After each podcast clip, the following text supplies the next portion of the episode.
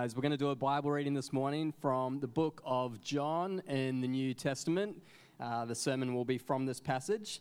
So if you could turn your Bibles to the book of John, and we're going to be reading from John 19, starting at verse 38, and going through to John 20, uh, verse 18.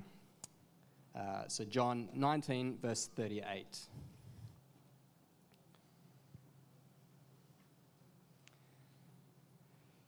Okay. After these things, Joseph of Arimathea, who was a disciple of Jesus, but secretly for fear of the Jews, asked Pilate that he might take away the body of Jesus. And Pilate gave him permission. So he came and took away the body. Nicodemus, Nicodemus also, who earlier came to Jesus by night, came bringing a mixture of myrrh and aloes, about 75 pounds in weight. So they took the body of Jesus and bound it in linen cloth with the spices, as is a burial customs of the Jews. Now, in the place where he was crucified, there was a garden, and in the garden, a new tomb in which no one had yet been laid. So, because of the Jewish day of preparation, since the tomb was close at hand, they laid Jesus there. Now on the day, now on the first day of the week, Mary Magdalene came to the tomb early while it was still dark and saw that the stone had been taken away from the tomb. So she ran and went to Simon Peter and the other disciple, the, of whom Jesus loved, and said to them, They have taken away the Lord out of the tomb, and we do not know where they have laid him. So Peter went out with the other disciple, and they were going towards the tomb. Both of them were running together, but the other disciple outran Peter and reached the tomb first. And stooping to look in, he saw the linen cloths lying there, but he did not go in. Then Simon Peter came, following him, and went into the tomb. He saw the linen cloths lying there, and the face cloth which had been on Jesus' head, not lying with the linen cloths, but folded up in a place by itself. Then the other disciple, who had reached the tomb first, also went in, and he saw and believed. As for yet they did not understand the scripture that he must rise from the dead. Then the disciples went back to their homes. But Mary stood weeping outside the tomb, and as she wept, she stooped to look into the tomb. And she saw two angels in white sitting where the body of Jesus had lain, one at the head and one at the feet. They said to her, Woman, why are you weeping? And she said to them, They have taken away my Lord, and I do not know where they have laid him. Having said this, she turned around and saw Jesus standing, but she did not know that it was Jesus. Jesus said to her, Woman, why are you weeping? Whom are you seeking? Supposing that he was the gardener, she said to him, Sir, if you have carried him away, tell me where you have laid him and I will take him away. Jesus said to her, Mary. She turned and said to him in Aramaic, Rabboni, which means teacher. Jesus said to her, Do not cling to me, for I have yet for I have not yet ascended to the Father, but go to my brothers and say to them, I am ascending to the Father and your Father, to my God and your God. Mary Magdalene went and announced to the disciples, I have seen the Lord and that he has said these things to her. This is the word of the Lord.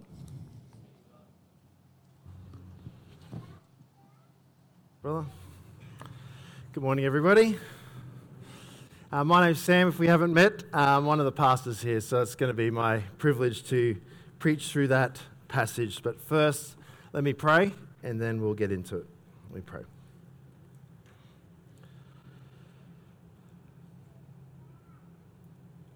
Heavenly Father, as we approach these climactic events in the Bible, in the book of John, in, the, in all the Bible, in all of human history, help us to see it, we pray. Just give us your spirit at work in our hearts, at work in me now to preach it, in our ears to all hear it and listen to it. These are wonderful things and make them precious to us, we pray. In Jesus' name, amen. Well, the context to our passage, to get the context, I think we have to go a ways back. Actually, all the way back to Genesis chapter 2. Let me read. Genesis 2:15 says this, "The Lord God took the man and put him in the garden of Eden to work it and keep it. And the Lord God commanded the man saying, you may surely eat of every tree of the garden, but of the tree of the knowledge of good and evil you shall not eat, for in the day that you eat of it, you shall surely die. So the story of human history begins in a garden. And it's a garden where there is no death. It's hard for us to even conceive of such a place. Although, notice there is the threat of death, there is the possibility of death. And it's almost like God in the garden, in the Garden of Eden, lays before Adam and Eve the way of life and the way of death. The way of life is the tree of life. If they, if they obeyed God, then they would receive that tree and get life eternal, immortality. But if they disobeyed and ate from that tree, then through sin would come death. And we know how the story goes, right? They, they choose death, they choose sin, they choose, they want to be gods for themselves, and so they reap what they have sown. They are removed from the garden, and God says in Genesis 3:22 that they are removed lest he reach out his hand and take also of the tree of life and eat and live forever. The tree of life is not for them anymore.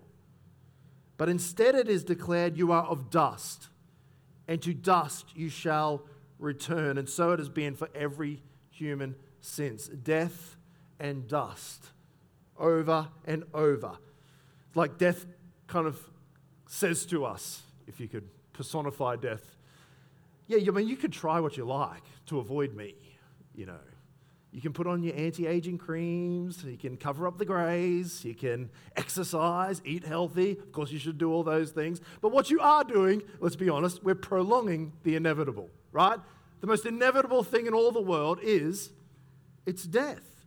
It's we will return to dust. There was a series of terrible movies, but I think it was in the 2000s called Final Destination. I don't know if anyone knows these. It's just I, didn't I didn't think I've ever watched any of them, but I was they were f- popular enough and um, and well known enough that I kind of got the the gist of it. And the Final Destination movies, which they made. I don't know, multiples of them. The basic idea was there were a bunch of young people and they were meant to die. And they didn't die. They somehow escaped death. And so the rest of the movie is death kind of coming after them, right? And, and kind of knocking them off in creative ways um, as the movie goes on. And, and, and, you know, they're just trying to escape death all the time. And so, you know, I, I just think to myself, this seems like a, a, complete waste of time to me because in the ultimate you know, big sense of things, okay, you might escape death for like these two hours. You're not actually going to escape death.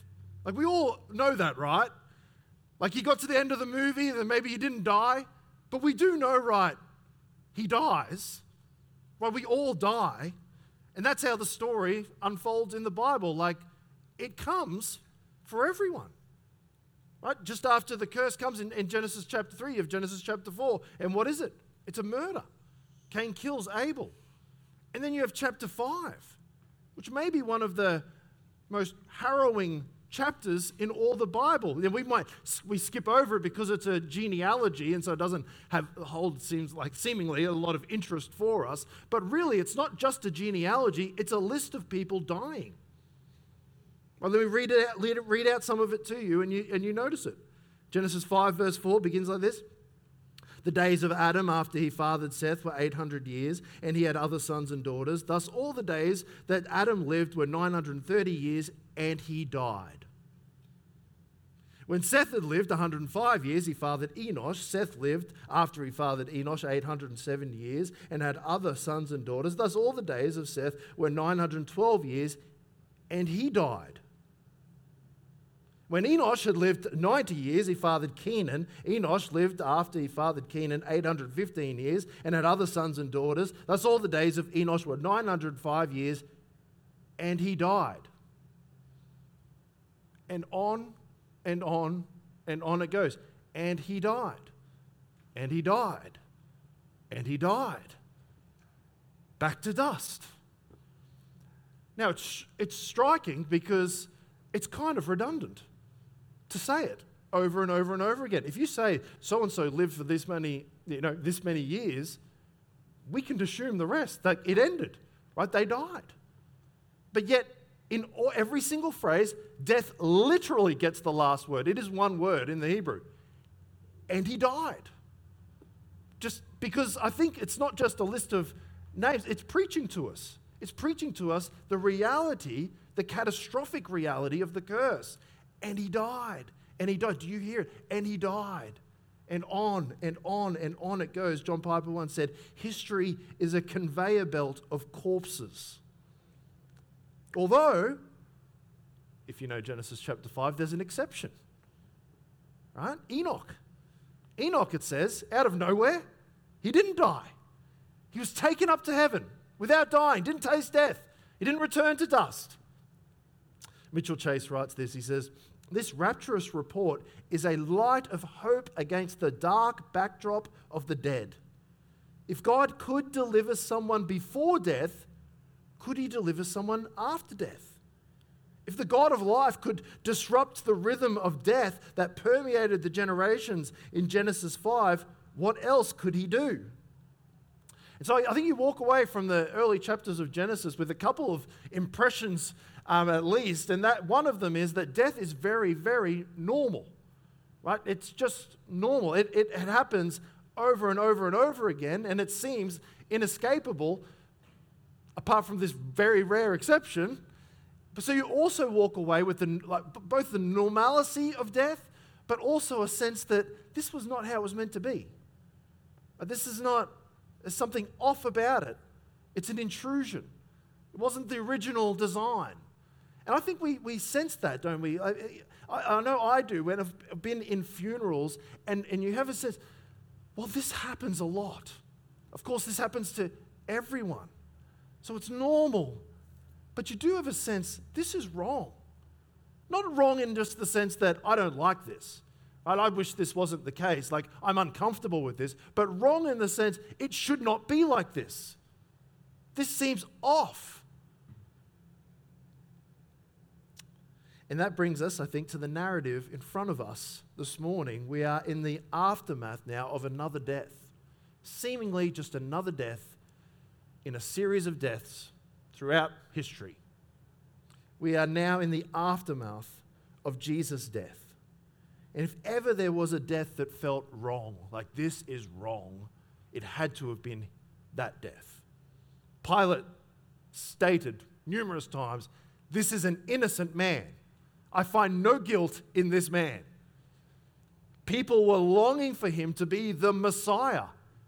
And yet, here, here he is. We pick up the story, and Jesus' body is dead on the cross. So, what next? Our passage begins with these words. Verse 38 says this After these things. And I paused when I was just in preparation over those, probably for too long, over just those three words, after these things. And they just felt like great news to me, just already. Like gospel good news after these things. Is there an after these things? The people must have wondered, is there going to, is there anything after this? Is there any hope beyond this? And some of us might have experienced loss like that, where you wonder, is there an after these things? Does, does anything go on after this? I've lost so much. Well, I think part of the good news of this story is already held in these three words. Because there's an after these things in this story, there is always an eternal, wonderful after these things for all of us. After these things, it says, Joseph of, Joseph of Arimathea, who was a disciple of Jesus, but secretly, for fear of the Jews, asked Pilate that he might take away the body of Jesus. And Pilate gave him permission. So he came and took away his body. So Joseph of Arimathea, he, he, he pops up at this moment in all four of the Gospels. And we know a few things about him from, from the other Gospels. He was part of the Sanhedrin, so he was, he was one of the religious leaders. We know he was a wealthy man, in that, and the, the other Gospels talk about, say that he was, he was seeking the kingdom of God. And John tells us that he was a disciple of Jesus, but he was a, a disciple in secret. He was a secret disciple of Jesus.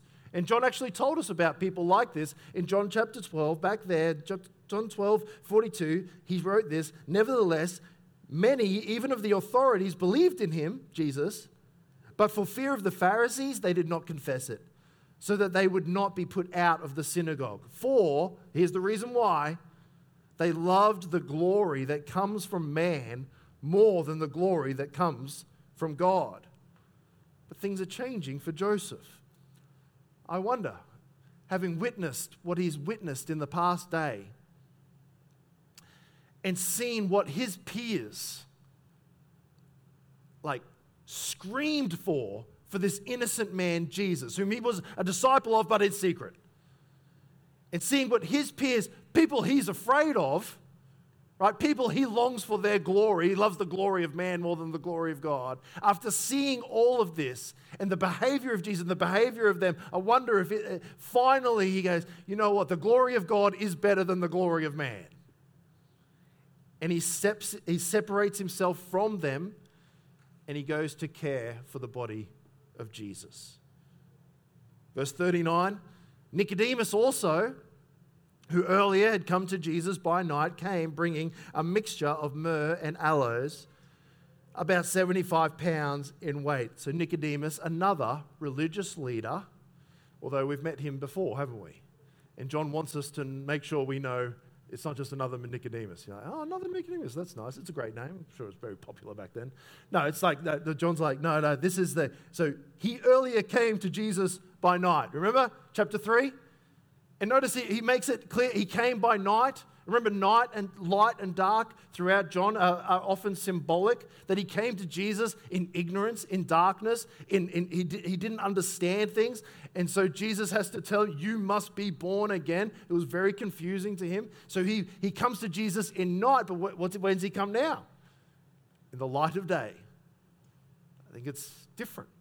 And he comes to care again for the body of Jesus. So Joseph, it seems, took care of the, the legal matters, securing the body, and Nicodemus, another religious leader, takes care of the more ceremonial things to care both for the body of Jesus.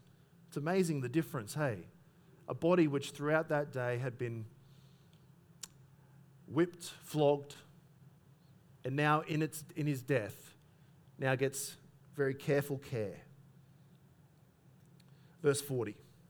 So they took the body of Jesus and bound it in linen cloths with the spices, as is the burial custom of the Jews. Verse 41. Now, in the place where he was crucified, there was a garden. And in the garden, a tomb, a new tomb, in which no one had yet been laid. So, because of the Jewish day of preparation, since the, the tomb was close at hand, they laid Jesus there. Where is Jesus buried? In a garden. Where was death first introduced into the world through sin? In a garden. You just wonder in the plan and the providence of God whether death itself might get defeated in the same kind of place that death entered the world through sin. Jesus is laid in a tomb in a garden and we're told that the tomb was empty. I wonder why. Why does he make it clear no one, was else, no one else was in this tomb? Sometimes you, you put your, your family would all go into the same tomb. Well, I think it's because if it so happens, no spoilers, but if it so happens that this tomb ends up empty again, well, there's only one body that's missing. It could be only one person. So, chapter 20 begins, verse 1. Now, on the first day of the week, now you pause there and you go, wait a, wait a second, what day are we? It's Sunday. So we just skip Saturday. We totally skip Saturday. We went from Friday to Sunday. Obviously, not much happened on Saturday, which actually I think is the point. Jesus laid, buried in the tomb. Jesus didn't just die on the cross, and then in the moment that he died, he kind of like came back alive again. Or he didn't, die, he didn't come back alive again after they took him down from the, the cross, and, and as they were carrying him, he came alive again. No, he waited until he was in a tomb. He was laid in a grave, and that becomes an essential part of the gospel proclamation. So, when, when the Apostle Paul in 1 Corinthians 15 outlines to the Corinthian church the gospel in a succinct summary, he says this For I delivered to you as of first importance. So, this rises to the level for the Apostle Paul of first, ultimate, primary importance. This is what I passed on to you that Christ died for our sins in accordance with the scriptures, that he was buried that he was raised on the third day. Includes he was buried. The Heidelberg Catechism asks the question in question number 41 why was he buried? Answer His burial testifies that he really died. He really died. How do you know? Well, because he went to the place where you only put dead people a grave, a tomb.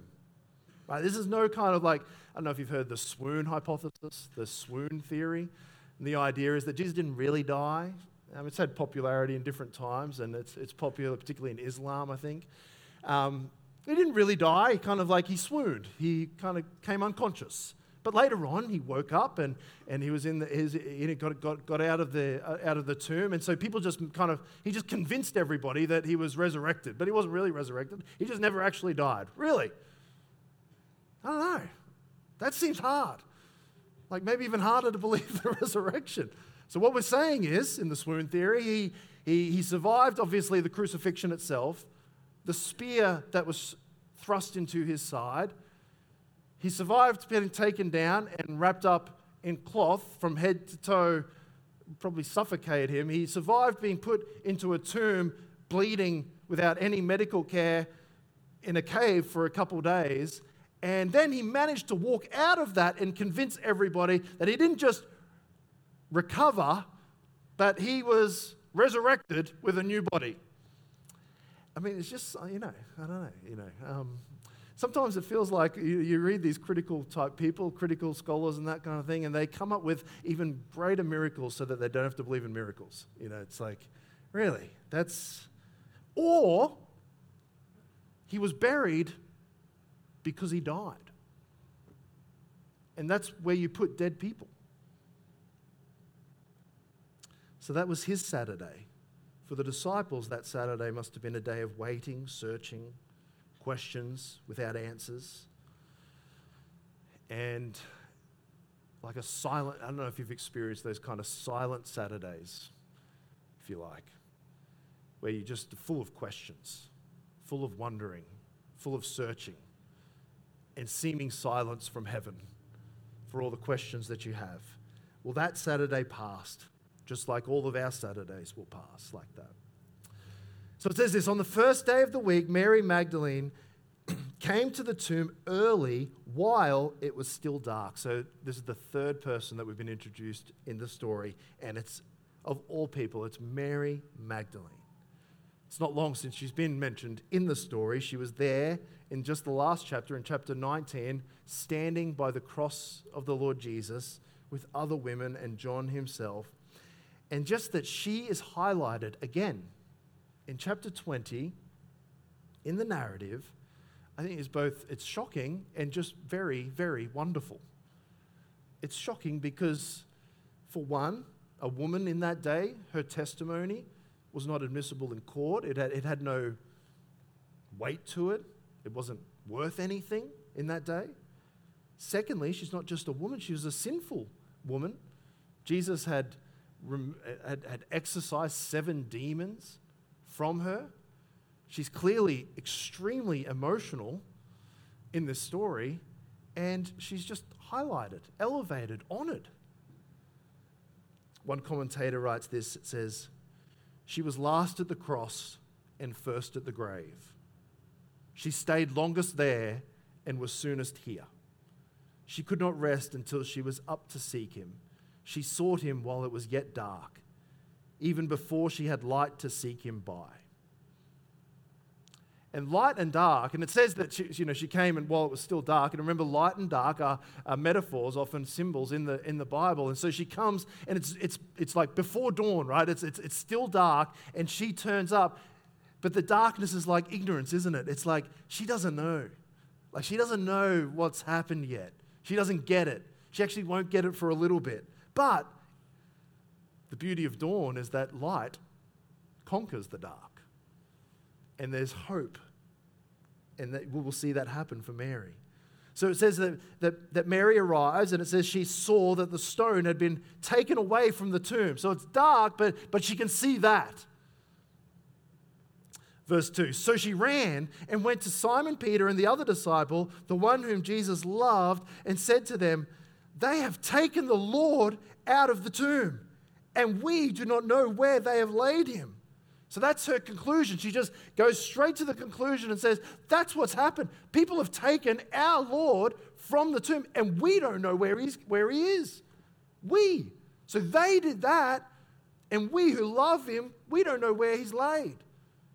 And who's she thinking of? She's, she's probably thinking of grave robbers.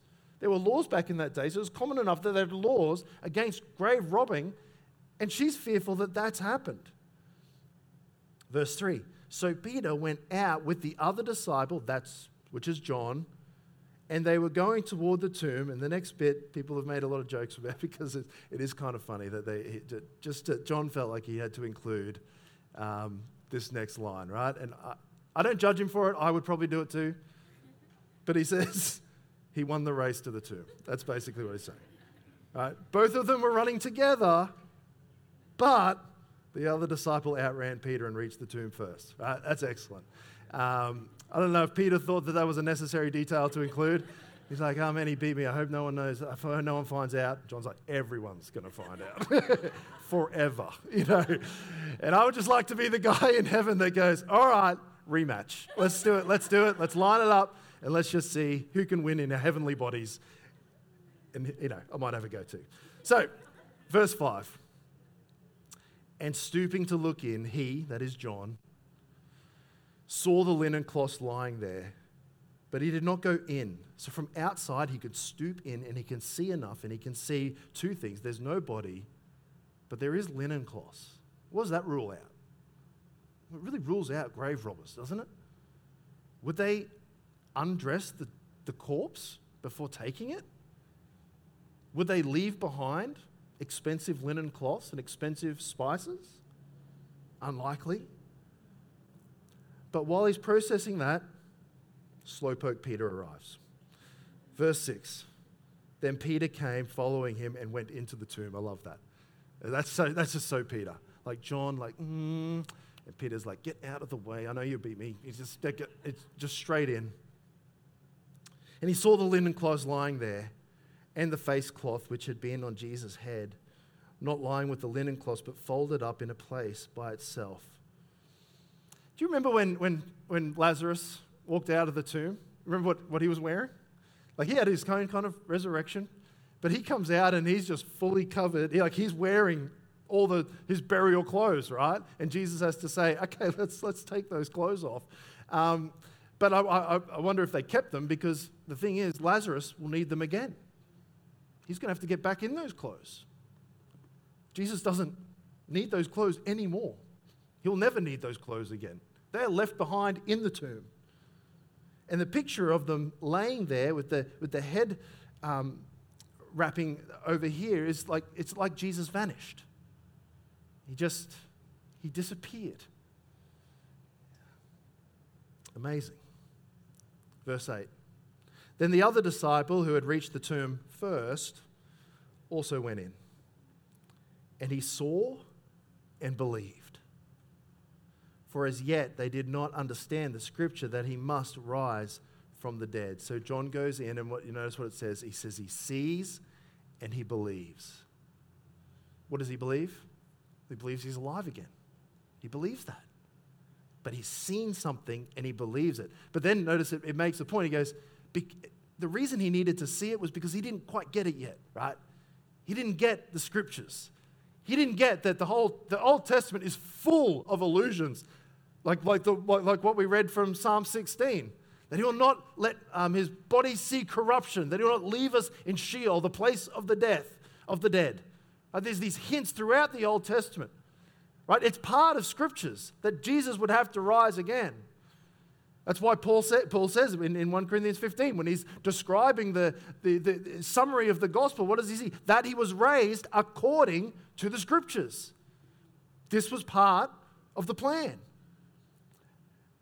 So, right now, John just sees an empty tomb with burial clothes and he goes, He must be alive. I don't know how else to explain this. This is, this is actually compelling today. You have to do something with the empty tomb. Everyone has to do something with the empty tomb. If you can see the empty tomb, you can, you can, you can see, and as much as what John did, and believe Jesus must be alive again. I went to a debate, I remember, um, in my early 20s. I was in Melbourne uh, between a Christian and an atheist, right? Just debating really the existence of God and, what have you. Um, it was at a university, and at the time I was, I was pretty confused by the tactics of the Christian. I was like, is this the best guy we had to do this? Because this doesn't seem right. it didn't help. I recognized him from, he worked at the fruit shop nearby, and I was like, oh man, this is like an academic versus the fruit shop guy. Um, but in, in any case, um, the, the debate kind of kicked off, and you had the atheist, and he was bringing all these philosophical arguments and, and tough questions at Christians and, and, and all of these kinds of things. And it was very academic and very sophisticated. And then the Christian got up, and he basically was like, What are you going to do with the empty tomb? I was like, Are they talking? Is this how it works? You know, do you, is this compelling? He's talking academic philosophy, and he's like, Yeah, but what about the resurrection? What about Jesus rising from the dead? How, what account do you have of the empty tomb and the rise and the, and the eyewitnesses and the, and the, the rise of Christianity? It's, it's actually quite compelling. And a lot of people have become Christians because it's actually very hard to figure out what could have happened apart from a resurrection. You might say, well, the tomb wasn't empty. I don't believe it was. Well, then you have apostles preaching a resurrection and people believing it while the body's still in the tomb. It just would never get off the ground. There's just no way. And it's an amazing fact that belief in the resurrection of the Lord Jesus first exploded in the exact same place that Jesus was publicly executed. Amazing.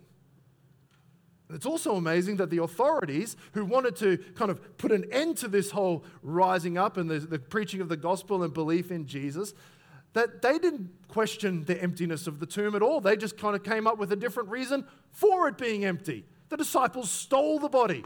Okay, we'll test that. Do you think so? Do you think the disciples stole the body?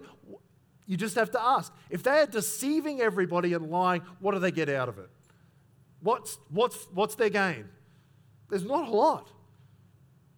They all die, bar one who gets sent off to Patmos. Pretty much they're all martyrs. That's an amazing idea that, that they all made it up, deceived everybody, and not one person broke rank, and they all would die for it. That's an amazing thing to believe. They didn't gain any money from this, they didn't gain popularity, they didn't gain they just suffered for it, believed it with all their hearts, and were willing to die for it. No, I don't think these are a bunch of deceivers. If they did, oh, well done. Right? They convinced a lot of people.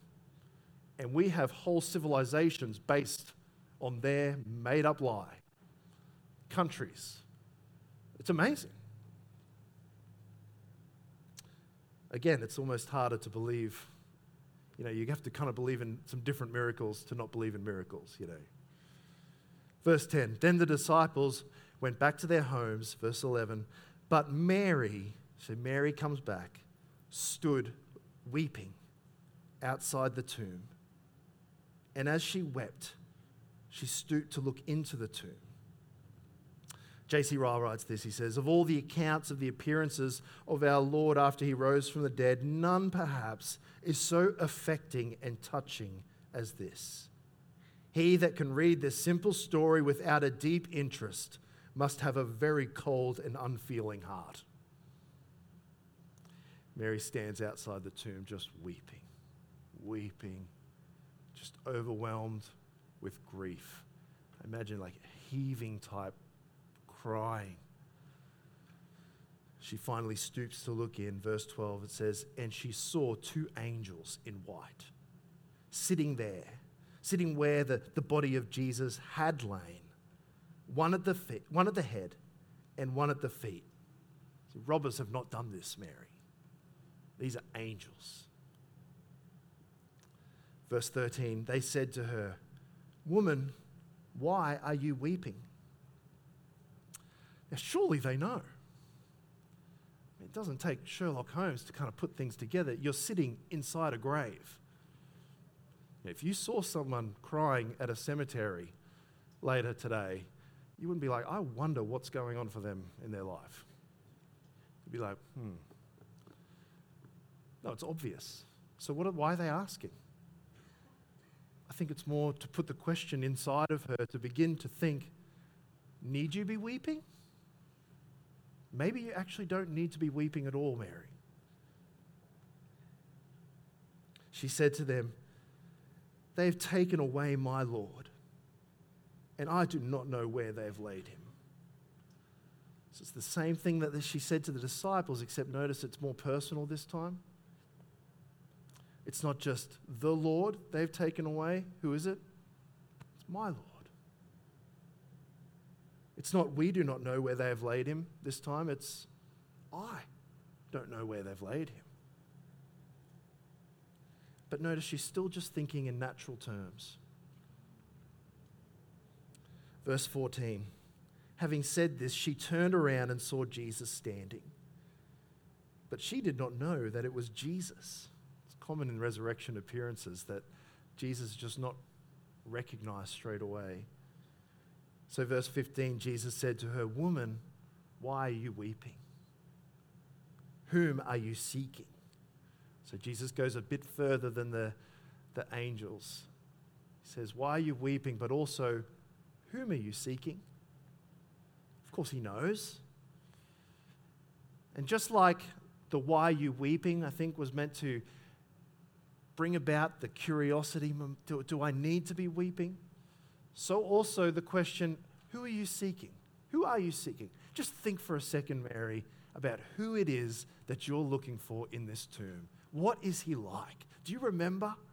Do you know him? You remember the things that you saw? I mean, he's the one that called Lazarus out of the grave. Who are you seeking? That guy. He's the one who said, I am the resurrection and the life. You saw him. He, he healed the sick. He walked on water. He calmed storms. Who are you seeking? He said, I am the way, the truth, and the life. I am the bread of life. Or come to me for living, living water. Who are you seeking? Think about it, Mary. He said, Before Abraham was, I am. The irony is, of course, the one she is seeking is the one who is asking her who she is seeking. But she's still lost. It says, supposing him to be the gardener, she said to him, Sir, if you have carried him away, tell me where you have laid him, and I will take him away. She's so determined, isn't she? She's so focused on this naturalistic picture of what's happened. She's like, Sir, I, I just, like, she can't even think about the questions that they're asking. He's Like, Listen, if there's been a mistake, and you have been you've taken this body or someone told you to take this body or whatever has happened if you know anything about this please tell me i'll take care of the rest hoping that the gardener would be more useful than the angels i guess Verse 16, Jesus said to her, Mary. The gardener would not know her name. And I'm sure no one said her name the way Jesus said her name, hey? So there's nothing more needed he needed to say, just to say, Mary. John 10, verse 3 the Good Shepherd calls his own sheep by name and Jesus and leads them out. It says, They know his voice. He called her by name. And she turned and said to him in Aramaic, Rabboni, which means teacher. You just imagine the, the look, because so obviously she wasn't facing him because she turns, and just the look on her face, Mary. The, and just Rabboni. it was just like jumped, you know, it says soon, Jesus like, don't cling to me. it's like, whew. makes sense though, hey. Charles Spurgeon writes this. He says, In thinking over this subject, I've come to the conclusion that Mary Magdalene was selected to see Christ first because she loved him most. John loved Jesus much, but Mary loved him more. John looked into the empty sepulchre and then went away home, but Mary stood there and wept until her risen Lord appeared to her. He concludes, You see then that there is much sweetness, far more than I can tell you, in the thought that Mary Magdalene was the first person who was chosen to see the Lord Jesus Christ after his resurrection. It is amazing. He could have gone to anyone, he could have chosen anyone. Who will be the first person to see the risen Lord Jesus Christ? Who's it going to be? You go, He could have turned up to Pilate. That would have freaked him out, wouldn't it? Hey? or the Jewish leaders and gone, he could have gone to just the apostles. Who does he go to? Mary. Mary Magdalene. It's just full of wonder, wonderful. Everything about God and everything about the gospel is, is just kind of, it's in that. Like it doesn't work, right, as far as um, a, a, credible testimony to the resurrection, resurrection appearance. But why does he go there then? It's, it's just the priorities of God. It's the, it's the work of the gospel. He goes to the person who's most sad, the most broken, the most needing of a resurrection appearance. He goes to Mary because God exalts the humble. And blessed are those who mourn, for they shall be comforted. Verse 17 Jesus said to her, Do not cling to me for I have not yet ascended to the Father. It might sound abrupt, right? But I don't think it, I think it's full of comfort. Mary has thrown herself, you can just thrown herself at, on Jesus, maybe just maybe around his, his legs, just holding on and, and thinking to herself, I will never, ever let go of Jesus, right? I, I must have him physically with me. There's, the only way that I can be okay from now on is if I'm holding on to Jesus, if, if I never actually ever let him go.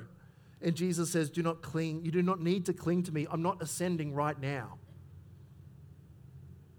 But right now, there is a job to do. Jesus says, But go to my brothers and say to them, I am ascending to my Father and your Father, to my God and your God. What a message to go and tell the fellow disciples. Not just that he's alive, but that he's ascending. Now, that's very, very good news, at least to any of the disciples who remember anything that Jesus said on the night that he was to be betrayed. That chapters 13 to through to 17 in the upper room, where Jesus tells them that is, it's good for you that I go away. It's good for you that I ascend back to the Father. Things like, in my Father's house are many rooms, and I'm going to prepare a place for you. Right? He's ascending to the Father. I will not leave you as orphans, but the Father will actually send the Holy Spirit, and this is better. Greater works you will do because I'm going back to the Father, Jesus says. You should rejoice, Jesus says, that I'm going back to the Father. So it's good news. Go and tell them, Mary, I'm going back. The other part of the message is how much grace is being given to these disciples. Now, just remember what's happened since Jesus was last with the disciples. They haven't fared well. In Jesus' deepest, darkest hour of need, what did they do? They abandoned him, they fled. One of them left in the upper room to go and betray him. Another denied knowing him three times, and the rest just abandoned. And in the, in the upper room, do you remember what Jesus called them? He says, I call you my friends. Friends? Have they acted like friends? So, what, how will Jesus relate to them? What will he call them on the other side of the cross and the resurrection and on the other side of their complete failure? Jesus says, Go and tell my brothers. He just draws even nearer to the failures. Amazing. You would think maybe after all of this, it would go from friend to maybe like servant. It would be distance. Jesus goes closer. Again, Spurgeon writes this, but we see that the blacker was their sin, the stronger was his love. The more defiled they were, the more sweetly did he talk to them. And how does Jesus describe to them where he is going? He doesn't just say, I'm going to the Father, going to God. What does he say? I'm ascending to my Father and your Father. I'm ascending to my God and your God. They are included, included into the communion, into the fellowship of the triune God. This is a climax, I think, of a theme in John's gospel. Jesus has spoken over and over and over again about his relationship to the Father. And this is the first time that he says to them, and he's your Father too. J.C. Ryle writes this um, to those reading his commentary. He says, Let us leave this passage with the comfortable reflection that Jesus Christ never changes. He is the same yesterday, today, and forever. As he dealt with his erring disciples in the morning of his resurrection, so will he deal with all who believe and love him until he comes again. When we wander out of the way, he will bring us back. When we fall, he will raise us again but he will never break his royal word. Him that comes to me, I will in no wise cast out. Verse 18 Mary Magdalene went and announced to the disciples, I have seen the Lord. And what and, and that he had said these things to her. So that's the passage. Let me just say a couple of things in closing and then we're done. But it'd be almost enough to just walk away and just, just with these words ringing in your mind, He's alive. He's alive. Jesus is alive. He is alive register that in your mind and your heart afresh. He's alive. That changes everything. Death, which has reigned in the world since Genesis chapter 3 through Genesis chapter 5, and on and on and on, and here we are. From that garden at the start to now this garden in the middle to actually another garden at the end of the Bible in Revelation chapter 22. This is the very last book, no, sorry, the very, well, it's the last book of the Bible, and it's the last chapter of the last book of the Bible. And what does it describe? Another garden. Then the angel showed me the river of the water of life, bright as crystal, flowing from the throne of God and the Lamb through the middle of the street of the city. Also, on either side of the river, what? The tree of life, with its 12 kinds of fruits, yielding its fruit each month. The leaves of the tree were for the healing of the nations. No longer will there be anything accursed, but the throne of God and of the Lamb will be in it, and his servants will worship him. They will see his face, and his name will be on their foreheads, and night will be no more they will need no light of lamp or sun, for the Lord God will be their light, and they will reign forever and ever. We get back to the garden. We get back to the tree of life. We get life forever, seeing the face of Jesus, clinging to him. And that way was made possible because he died for our sins and he took the punishment for sin on himself and he went into the tomb and defeated death and rose again. I wanted to ask you, how are you going this morning? Not just, don't just say, yeah, I'm good. But how are you going? How are you doing? Many of us know all kinds of pain. In light of this passage, here's the question I want to ask from the passage Why are you weeping? Why are you weeping? Does the resurrection hope of eternal life change things? Does it? that this place is not my home, that He's preparing a place for me, and I will be with Him forever? That the best is yet to come, that the sufferings of this present world are not worth comparing to the glories that are in store for us who are in Christ. That day is coming and, and is coming soon where there will be no more death, no more pain, no more suffering, and you will inherit heaven and all the blessings therein forever and ever and ever. Jesus has ascended to his Father and your Father, to his God and your God. So, why are you weeping? I love what Sam Storms writes this. He says, I can honestly say that I've staked my life on an empty tomb. Everything I am, everything I own, everything I've done or hope to do hangs suspended on whether or not Jesus of Nazareth rose from the dead. The decision I made decades ago to put my trust in Jesus Christ as Lord and Savior is only as good as the tomb is empty. If Jesus didn't rise from the dead, my life is a sham.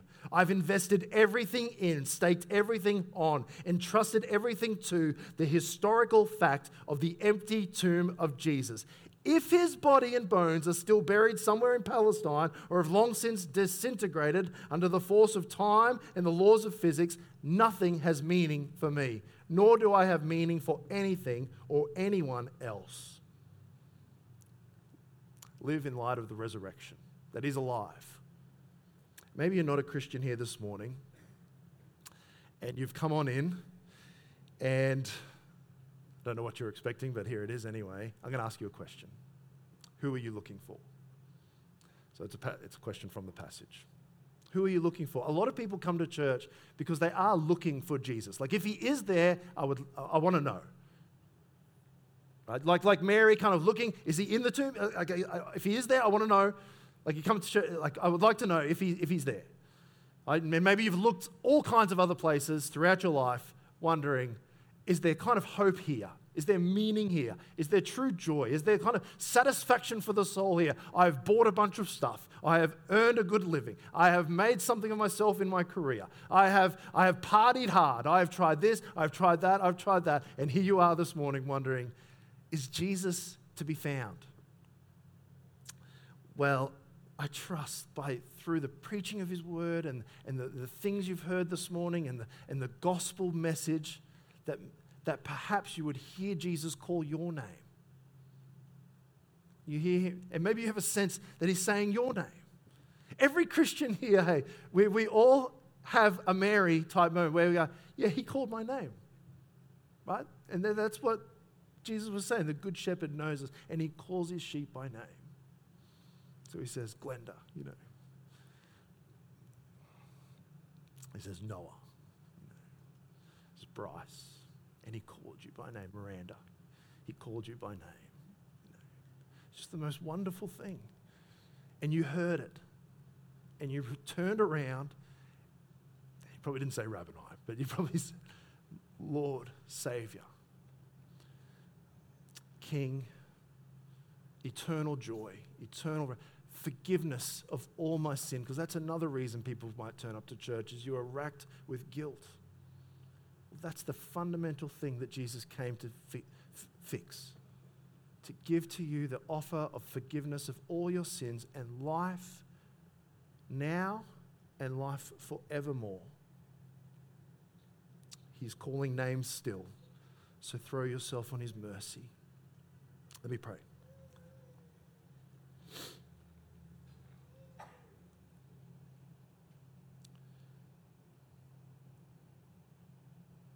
Well, Heavenly Father, pray that these wonderful, too hard to even describe how wonderful they are things would get implanted in our hearts and we would live lives in the light that you are alive and you've called us by name and we love you because you first loved us. We thank you in Jesus' name. Amen.